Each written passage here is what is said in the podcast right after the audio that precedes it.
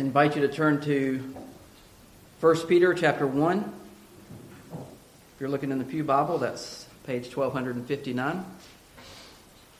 We'll be looking at verses 22 through 25 this morning. And I'll title the message this morning, Our Hope in the Eternal Word. Our Hope in the Eternal Word. First Peter chapter 1, verse 22. Seeing you have purified your souls in obeying the truth through the Spirit unto unfeigned love of the brethren, see that ye love one another with a pure heart fervently, being born again, not of corruptible seed, but of incorruptible, by the word of God, which lives and abides forever. For all flesh is as grass, and all the glory of man as the flower of grass. The grass withers, and the flower thereof falls away. But the word of the Lord endures forever. And this is the word which by the gospel is preached unto you. Let's pray. Father, we do ask that you would break the word of life, open unto us. Jesus Christ is the Word made flesh. He is the bread from heaven. And we ask that you would indeed help us to see Him, to savor Him, and to be satisfied in Him this morning. Use your Word to feed our hearts and souls. Use it to inform our minds. Use it to inflame our hearts. Use it to incite our wills to obedience to the truth. Father, remove all distractions. We beg through your mercy and grace. I ask in Jesus' name. Amen. Our hope is in the eternal Word of God. Your hope should be in the eternal Word of God. In context, we've been talking about Peter's aim, Peter's goal, Peter's main purpose in writing this letter to the elect pilgrims, the elect strangers that have been scattered abroad throughout the world, the known world at this time. He was writing to them to give them hope, a confidence and a surety of their salvation in Christ through suffering. Hope in the midst of suffering. And he talked first about the foundation of their hope being in the work of the Trinity. What God the Father had done in choosing them to salvation, what the Spirit does in regenerating them and applying the merits of Christ, and that this is all unto obedience. Obedience to Christ through His cleansing us through His blood. The work of the Trinity is the foundation of your hope. And nothing can shake that foundation. No amount of pain, no amount of suffering, no amount of the world hating you or Satan seeking to devour you. Nothing can shake the firm foundation of the work of the Trinity and the heart and soul of a believer.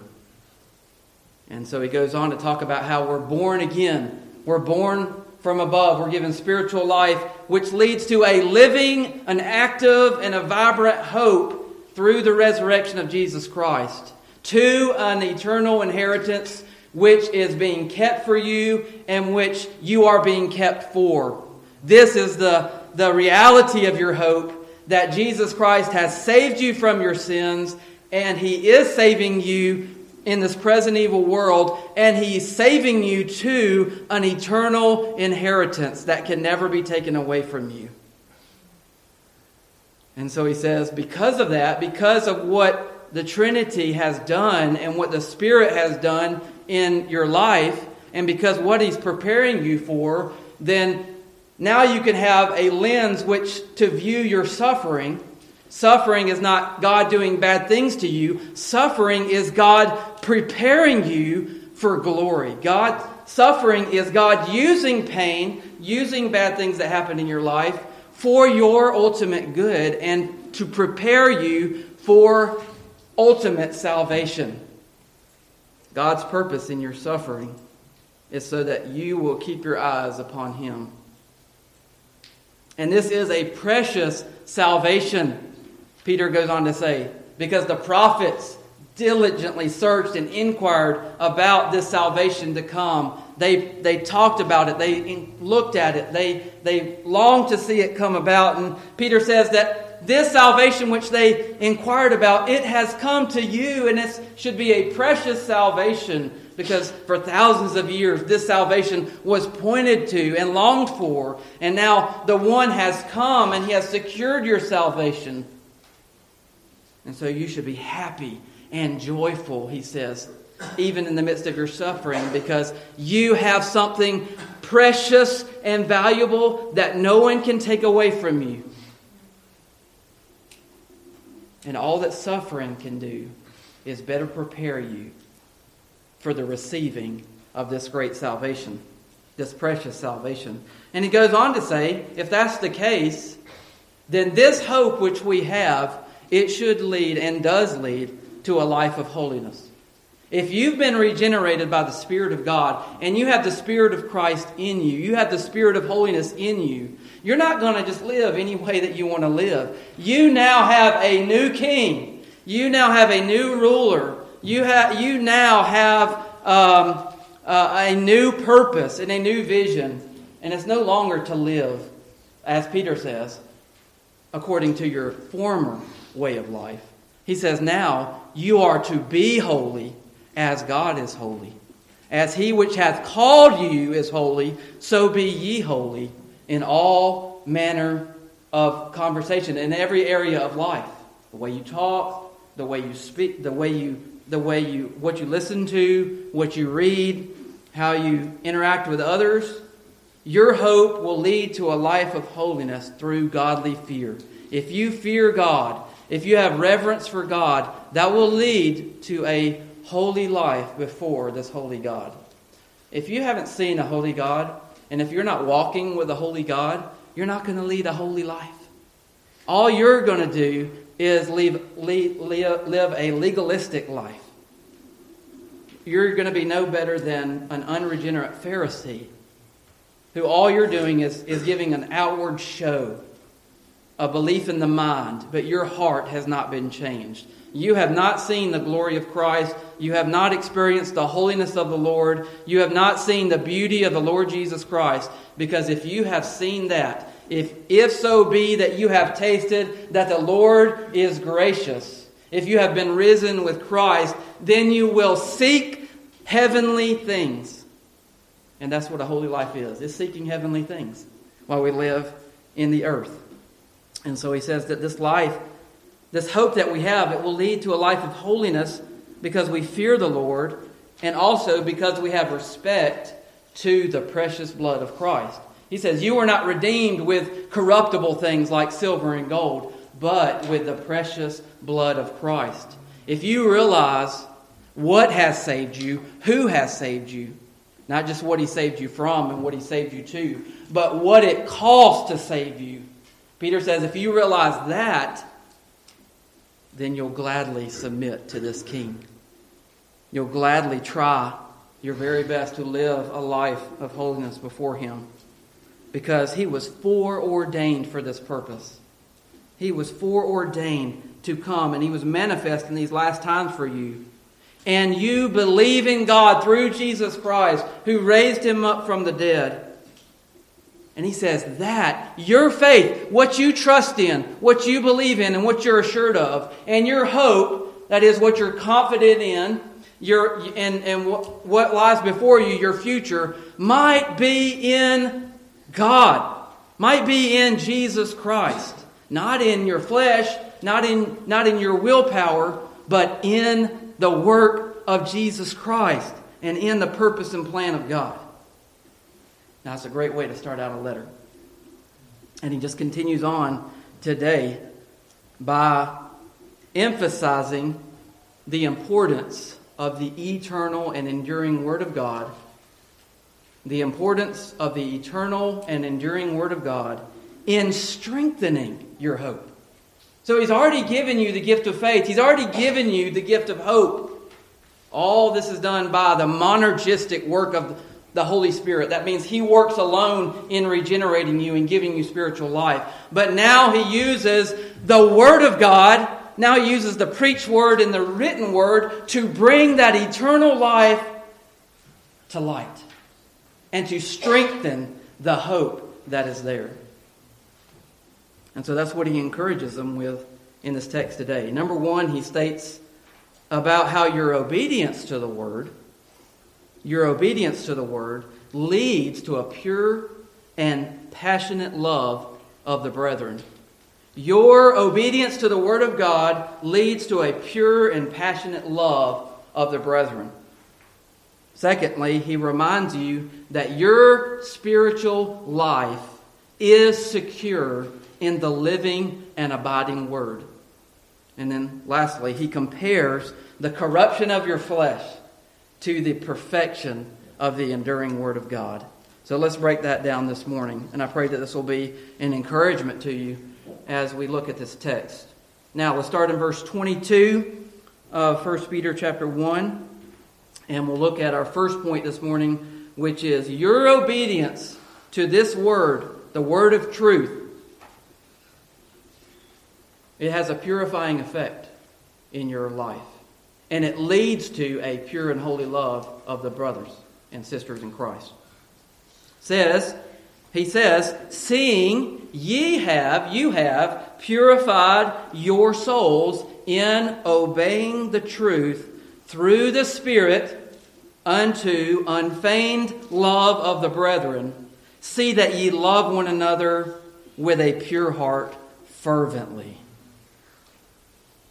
Another translation says, you were cleansed from your sins. It's really better, you are being cleansed from your sins. But you have been, you are being cleansed, and you will be cleansed when you obey the truth. So now you must show sincere love to each other as brothers and sisters. Love each other deeply with all your heart. This is how our hope is seen, brothers and sisters. Our hope is seen through our love for Christ. And our love for Christ is seen in our love for one another. Jesus said, all people will know that you are my disciples if you have love for one another, and if you love one another as I have loved you. He says, seeing you have purified. The word purified here in the text means to make clean, to sanctify. And it's in the perfect tense. And it's in the active voice. So it is a being perfected in us. It is something that is done and it has been done, it is being done, and it will be done. And also, it's being done right now at this very second. Your obedience to the Word has a purifying effect upon your heart and soul. Number one, you obey the truth only because you have first been made pure by the blood of Christ. You'll never have an obedience to the Word of God if you're first not washed by the blood of Christ in regeneration. You'll have a conformity to the Word. You'll have a superficial knowledge of the Word. And you might have a legalistic adherence to the Word of God. But you won't have a love for the Word of truth. And it won't lead to a pure heart unless your heart has first been made pure by the washing of regeneration. But what Peter says is that when you obey the truth, when you follow the truth, he says it has a purifying effect upon your soul and upon your heart. You obey the truth because you have been cleansed by the blood of Christ. And when you obey the truth, it cleanses you from sin in your daily life. 1 John chapter 3, verses 1 through 3, right? Behold, what manner of love the Father has bestowed upon us, that we should be called the sons, the daughters of God. And it doesn't yet appear what we shall be, but we know this: when we shall see Him, we shall be made like Him. And then he goes on to say, and every person, every man, every woman that has this hope in him purifies himself or herself, even as he is pure. As you have been made pure and as you look at the perfect purity of Christ, if you look at that and you behold that and you conform yourself in loving obedience to this word, it is going to have a purifying effect in your heart and in your soul and in your life. In James chapter 4, James would say, submit yourselves, therefore, to God. Resist the devil, and he will flee from you. Draw nigh to God, and he will draw nigh to you. Cleanse your hands, you sinners, and purify your hearts, you double-minded. Be afflicted and mourn and weep. Let your laughter be turned to mourning, and your joy to heaviness. Humble yourself in the sight of the Lord, and he shall lift you up. James is practical, and John is practical, and Peter is practical. He says, because you have been born again, therefore purify yourselves. Live a pure and holy life. You've got to submit to God. You've got to resist the devil. You've got to flee from him. You've got to draw nigh to God. You've got to mortify the deeds of the flesh. And you will if you're born again. And the Holy Spirit will help you. He is the helper. He is the comforter. He is the paraclete who comes alongside of you. He is Jesus Christ in you. And so he says, seeing you have purified your souls. Your souls. This isn't just talking about being pure in the body. This is talking about your inward man, your inward person, the essence of who you are. That's not your body. The body is just the temple of the Holy Spirit. The body is just the temple of the soul. And he says, when you lovingly obey the word of God, it leads to a pure heart, a pure soul. And this leads ultimately to a passionate and pure love of the brothers and sisters in Christ. What is obedience to the truth? What is obedience to the truth? What is he talking about? First of all, you've got to understand what obeying means. What does obeying mean? And it's neat when you look at the word, it literally means hyper-listening. Hyper-listening. That's what obedience is. It means that when you're hearing or reading the Word of God, what your soul is doing is it is being attentive and it is ready to obey. It's going to listen in such a way that it wants to do what the Word is saying. It means attentive hearing. It means compliance and submission to the truth. Compliance and submission to the truth. It's not just enough to hear the word of God, James says. You must also be a doer of the word. That's what it means to obey. It means to hear with the intent to comply and be submissive to the truth. Romans chapter 6, verse 16, Paul says, do you not know that if you present yourselves to anyone as obedient slaves, you are slaves of the one to whom you obey, either of sin, which leads to death, or of obedience, which leads to righteousness? What are you being obedient to? Are you being obedient to the truth, or are you being obedient to sin? There's consequences either way. What are we to be obedient to? What does Peter say? Obeying the truth. Obeying the truth. That is reality. That is fact. That is certainty. The truth of God's Word. The truth about Jesus Christ.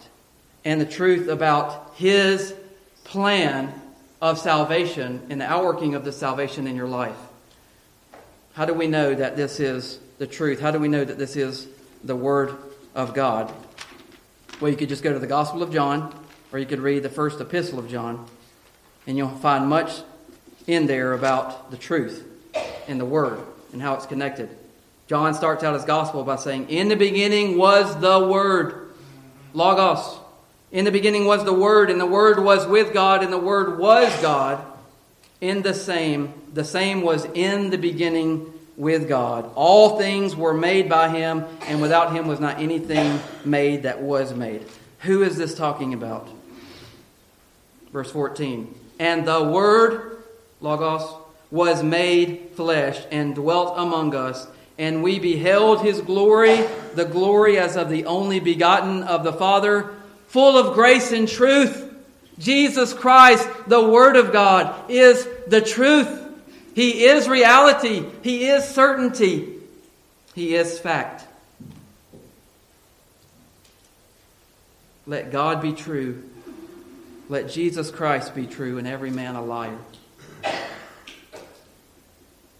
And when John saw him, he said, "Behold, the Lamb of God, which takes away the sin of the world." Jesus would go on later to declare in John chapter 8,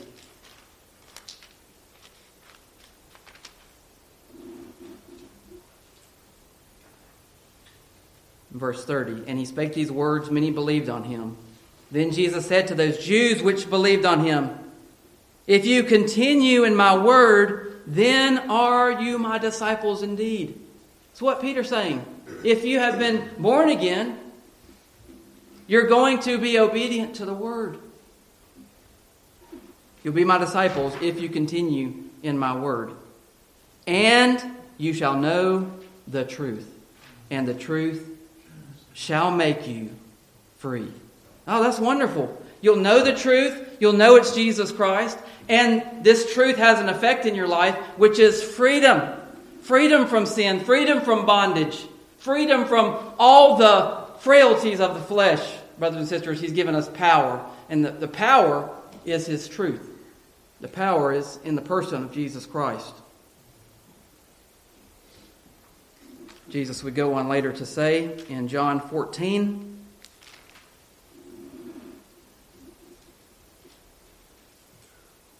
in verse 6, Jesus said unto him, "I am the way, the truth, and the life. No man comes unto the Father but by me." Jesus says, "I am the word, and I am the truth." So when you're talking about what are you being obedient to, what leads to purification in your life, it's obedience to Jesus Christ. It's submission to Jesus Christ and submission to his words, submission to his teachings, submission to his leading and guiding in your life. If you're not submitting to Jesus Christ, you're not going to be like him. And you're not going to be living a life of purity before him. Later, Jesus would say in John 17, in his prayer to the Father, he would pray this for you and for I who believe in him. He would say in John 17, starting verse 16, "They are not of the world, even as I am not of the world. Sanctify them, purify them, set them apart, O Father, through your truth." And what's that? Your word is truth. The spoken, the revealed, the written, preached word of God. That's the truth. And that's what you're to conform to and submit to in obedience. And if you do, Peter says, seeing that you have done this, there's a purifying effect in your life. And he says that this obedience to the truth, this is very important, is through the Spirit. It's through the Spirit. The Spirit is what opens your eyes to the truth. The Spirit is what teaches you and guides you and leads you into all truth. Jesus said that that's what the Spirit would do. He would bring all things to your remembrance. Whatever I've taught you and told you, the Spirit will lead you into and guide you into all truth. And we have the Spirit of truth. And so it is through the Spirit that we're able to obey the truth and conform and comply and submit to it. An obedience to the truth through the flesh is nothing more than legalism and being like the unregenerate Pharisee. Sproul said, "I will never obey the truth of God apart from the power, grace, and assistance of the Spirit." You will never do it. You will never obey the word, the truth, without the Spirit of truth. So what does this obedience to the truth that purifies us lead us to? What is Peter saying?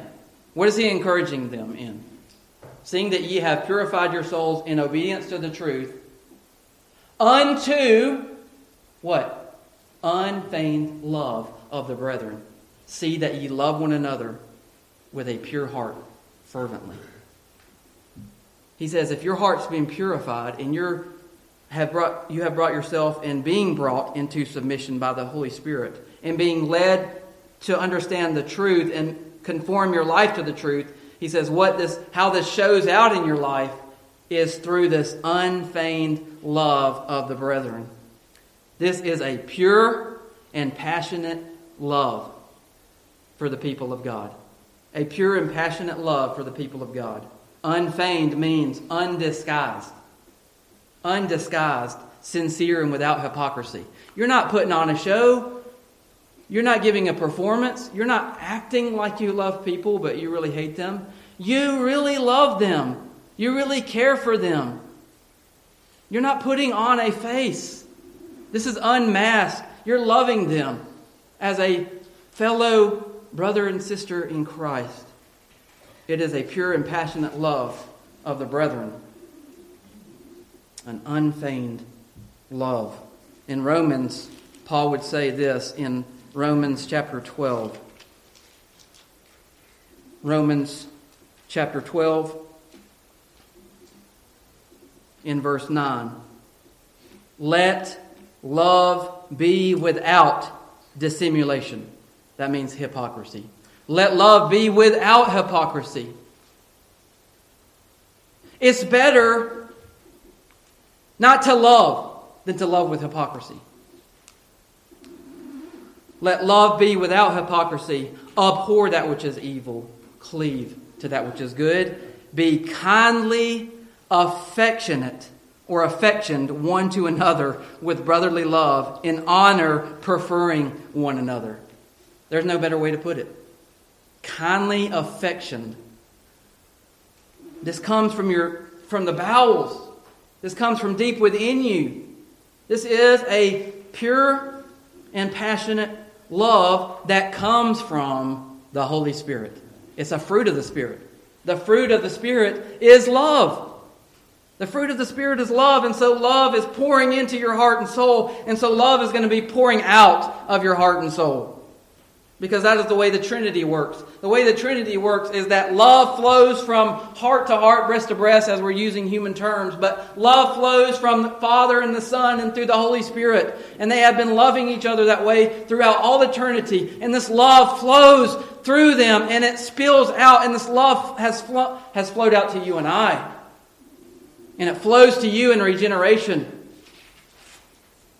And then it flows out of you through the work of sanctification, through the Holy Spirit. And the Word of God brings this love out in you and gives you this passion and desire to want to be like Christ and to love in the way that He loved. He says, a new commandment I give unto you, that ye love one another as I have loved you. He just raised the bar. He raised it way high because He said, you've got to love one another the way I have loved you. And how has Jesus loved you? With a selfless, passionate, pure, and holy love. He has given you everything. He has withheld nothing. Now, we fall way short of that. But our goal is that. That is the standard of our love for one another. It's not, how little can I get by with loving this person? Because that's often our attitude and our spirit. How little can I get by with loving this person?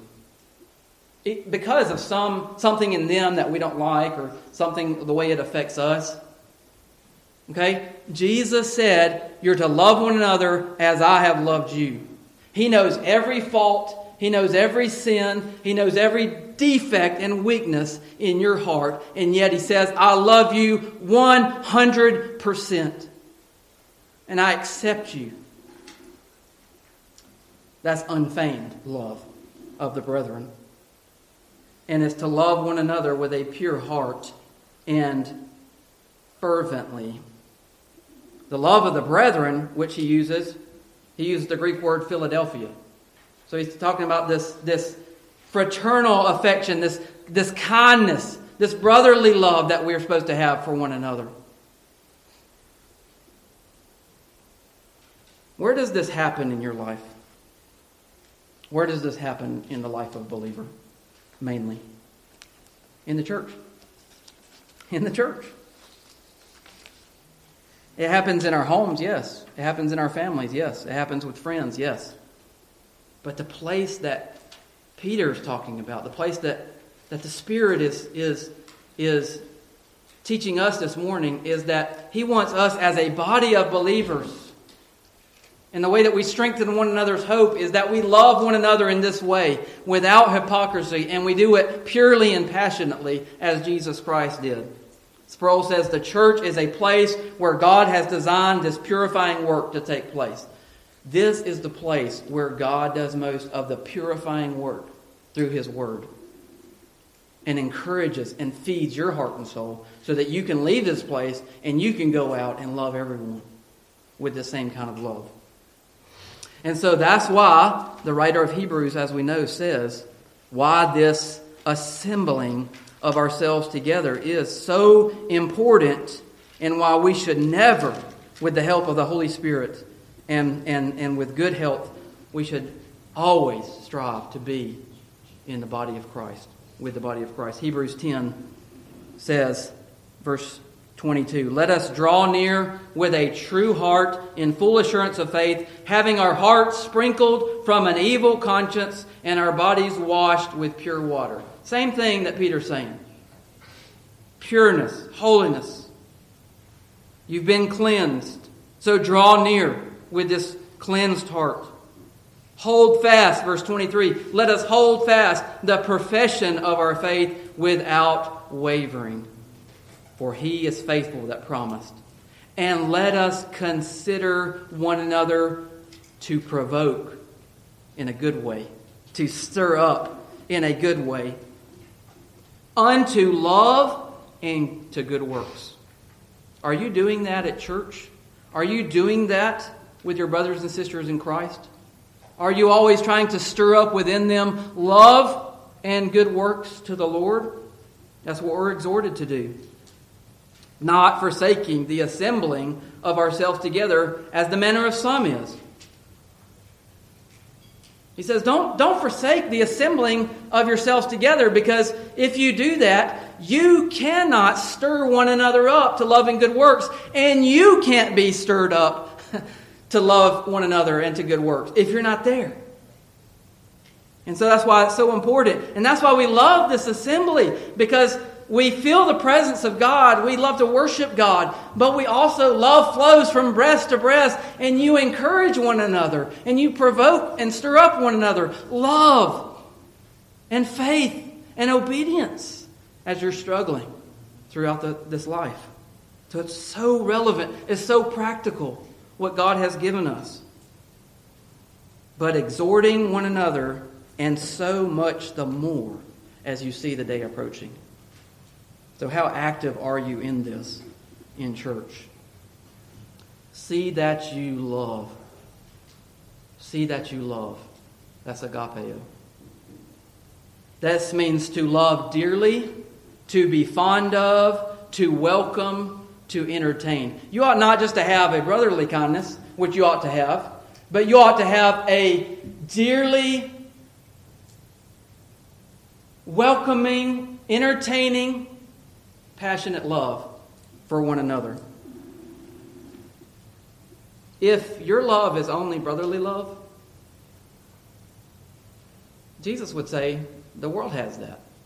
The world has that. The world loves one another. The evil loves one another. But yours goes something deeper. Yours goes something broader than that. Because your love, if it's the love of Christ, it cares more about the other person than you care about yourself. And that's not the love of the world. The love of the world only cares about themselves, and if they're loving someone else, it's because it is a benefit to them in some way. But when he says, see that you have agapeo with a pure heart and fervently, he's talking about a deeper love, and he's talking about the love of Christ. The love of Christ that He has for His sheep. The love of Christ that you have experienced in regeneration. How are you to love your brothers and sisters in Christ? With a pure and passionate heart. When he says pure here, he means free from every admixture of what is false. It means to be sincere. You're to love one another sincerely and with nothing in there that's false or hypocritical, as he said before. But not only is it to be that, I love that he uses the word fervently here. Because it's not an impassionate love. It is a passionate love. It is a fervent love. This word means intense. It means intently. It means earnestly. It means passionately. And this is the only time this particular word in this variation is used in the Greek. It's right here. You are to love one another this way in which no one else in the world will love. Once again, Sproul says, the purification of the soul comes through obeying the truth of the Word of God through the Spirit of God.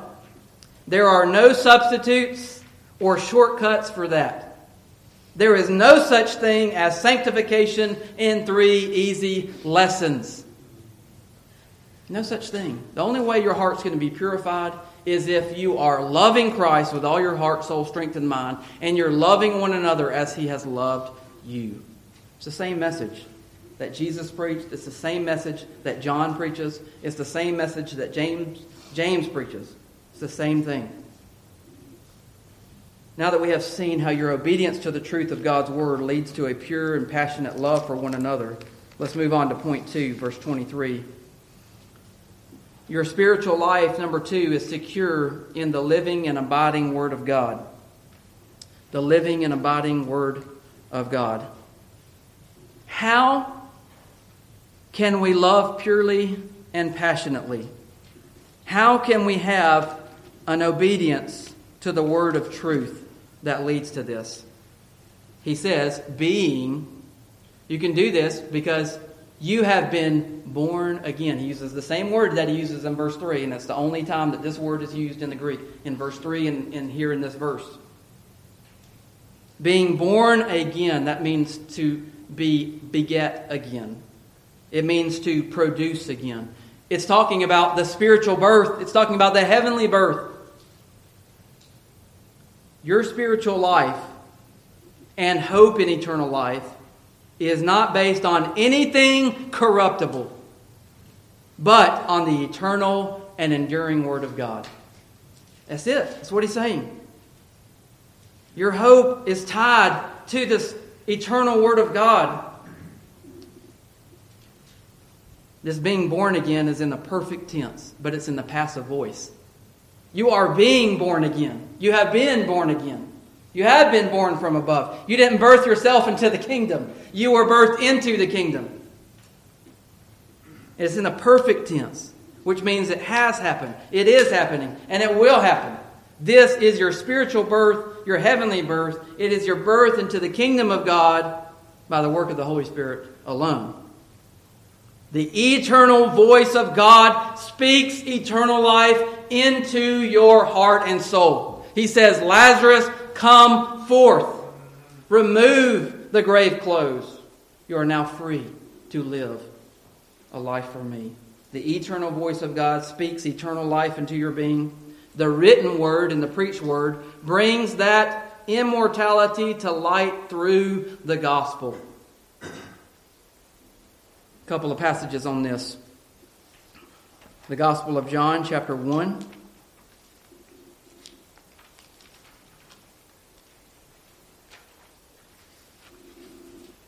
It says about Jesus, He came unto His own, and His own received Him not. But as many as received Him, to them gave He the power to become the sons of God, even to them that believe on His name, which were born, here's the heavenly birth, not of blood, nor of the will of the flesh, nor of the will of man, but of God. They were born of God. By His power, by His will. And then in John 3, when Jesus was talking to Nicodemus, he said, in verse 3, Jesus answered Nicodemus and said unto him, Verily, verily, truly, truly, I say unto you, except a woman be born again, he cannot see the kingdom of God. Nicodemus said, how can a woman be born when he is old? Can he go back a second time into his mother's womb and be born? Jesus answered, Verily, verily, I say unto you, except a man be born of water and of the Spirit, he cannot enter the kingdom of God. That which is born of the flesh is flesh, and that which is born of the Spirit is spirit. Marvel not that I said unto you, you must be born again. The wind blows where it lists, and you hear the sound thereof, but canst tell whence it comes or whither it goes. So is everyone that is born of the Spirit. It is the Spirit of God that gives life, and it plants the seed of faith. It plants the seed of faith, and then the Word of God draws out that seed and produces fruit in your life. And your spiritual life is secure in this living and abiding Word of God. It's not in your willpower. It's not in your heritage. It's not in any kind of church denomination. Your eternal security is secure in the eternal and living and abiding Word of God. What He has spoken will come to pass. What He has declared will be brought about. If He has chosen you to salvation, you will be saved unto the end. And Peter keeps up bringing corruptible things, incorruptible. He wants your hope to be on a sure foundation. He doesn't want your hope to be in anything corruptible. The vain traditions of your fathers, corruptible. Your heritage, corruptible. Money, corruptible. Corruptible means decayed or perishable. Anything that can be decay or perish. You have been born again. Go back to our text.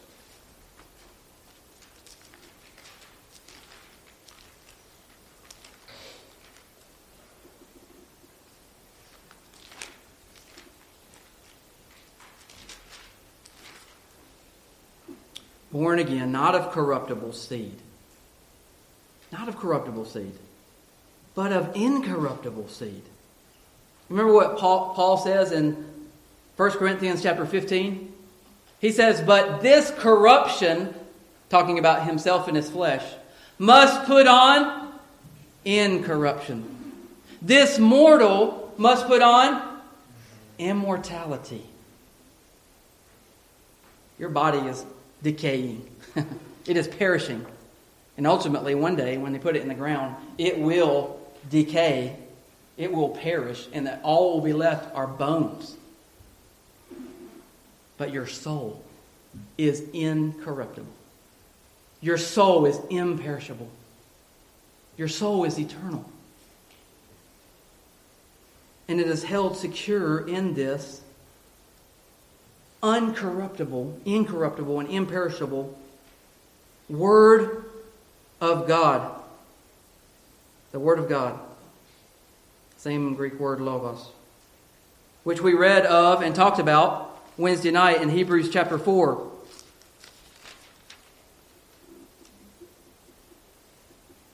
Let us labor, therefore, verse 11, to enter into that rest, lest any man fall after the same example of unbelief. For the Word of God is quick, that's living, and powerful, and sharper than any two-edged sword, piercing even to the dividing asunder of the soul and spirit, and of the joints and marrow, and is a discerner of the thoughts and intents of the heart. Neither is there any creature that is not manifest in His sight, but all things are naked and opened unto the eyes of Him in whom we have to do. Seeing then we have a great high priest that is passed into the heavens, Jesus the Son of God, let us hold fast our profession.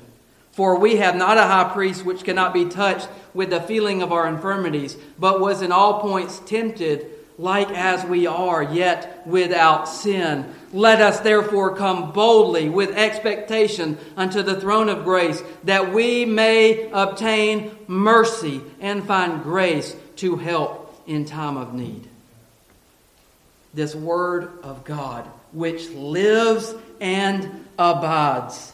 It is living and it is eternal. Living and eternal. Your spiritual life is secure in this living and abiding Word. In Psalm 119:89 says, "Forever, O Lord, your word is settled in heaven."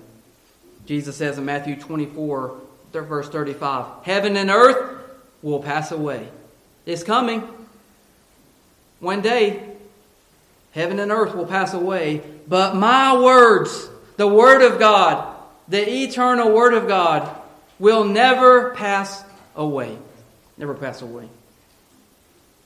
I think John Piper does a wonderful job of explaining, giving an example of what Peter is doing here. He talks about a lamp supported by two pillars. A lamp supported by two pillars. So the command to love stands between two reasons to love. Picture it like a lamp in the window of the church. Supporting the lamp are two large pillars so that it doesn't fall and break, and so that it is high enough for the world to see it. The lamp is the love of Christians for each other. Let your light so shine that men may see your good works and glorify your Father which is in heaven. There are two pillars holding up the lamp. One pillar is obedience to truth, which purifies the soul. The other pillar holding up the lamp of love is the new birth through the Word of God. That is holding you up. That is holding you up to be able to love with a passionate and pure heart. So now that we have seen that your obedience to the truth leads to a pure and passionate love of the brethren, and secondly, that your spiritual life is secure in the living and abiding Word, let's lastly see in verse 24 and 25 of our text how he compares the corruption of your flesh to the perfect, enduring Word of God. So what does he say?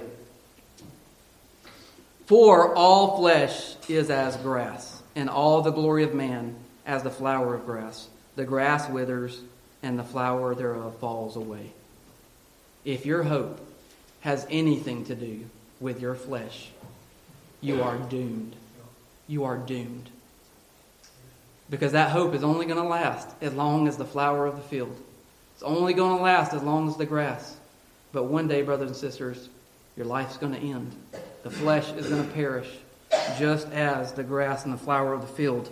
So he says, that's not the basis of your hope. That's not what you're standing firm in. He says, your flesh is corruptible. Your flesh is temporary. He's quoting from Isaiah chapter 40. Isaiah chapter 40.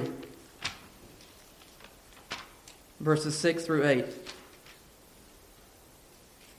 The voice said, "Cry," and he said, "What shall I cry? All flesh is grass, and all the goodliness thereof is as the flower of the field.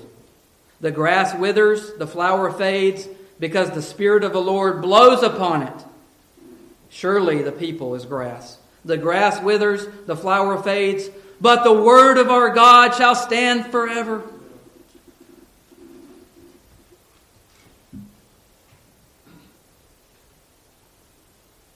You know, the message of total depravity, the message of the frailness of our flesh is only depressing if you don't compare it to the eternal Word of God. Because even though we know our outward man is perishing, Paul says our inward man is renewed day by day, and it's getting closer to glory. He says, so it's a great thing that the flower of this earth is fading away, because there's going to be something greater than that that's coming. And that's what our hope lies in.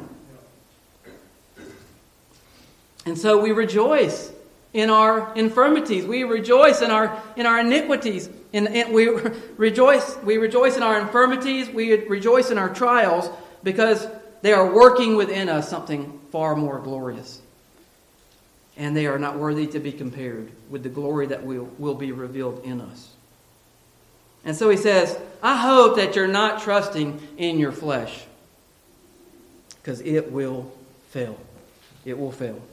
It may for a time. It may for a time suffice. But ultimately, he says, it will fail. All flesh, every single person will perish from the earth.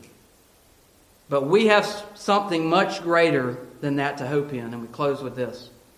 He says, but the word of the Lord endures forever. And this is the word which by the gospel is preached unto you. This command, this commission, this saving truth which God has, which God is the author of, and He is the finisher of, it endures. That's the same word that He used in verse 23, which was translated abides. It means to last, to stand, not to perish. This word will last forever. This word will stand forever. If your hope is placed in this word, it will last forever. Everything else will perish, but not this word. This is the eternal and enduring word of God. And it's what gives you hope in the midst of an evil and corrupt world. And it gives you hope even though your flesh is perishing. The word of good tidings that has been brought to you. You weren't seeking it. You weren't looking for it. You came across it as the man who came across the treasure that was hidden in the field.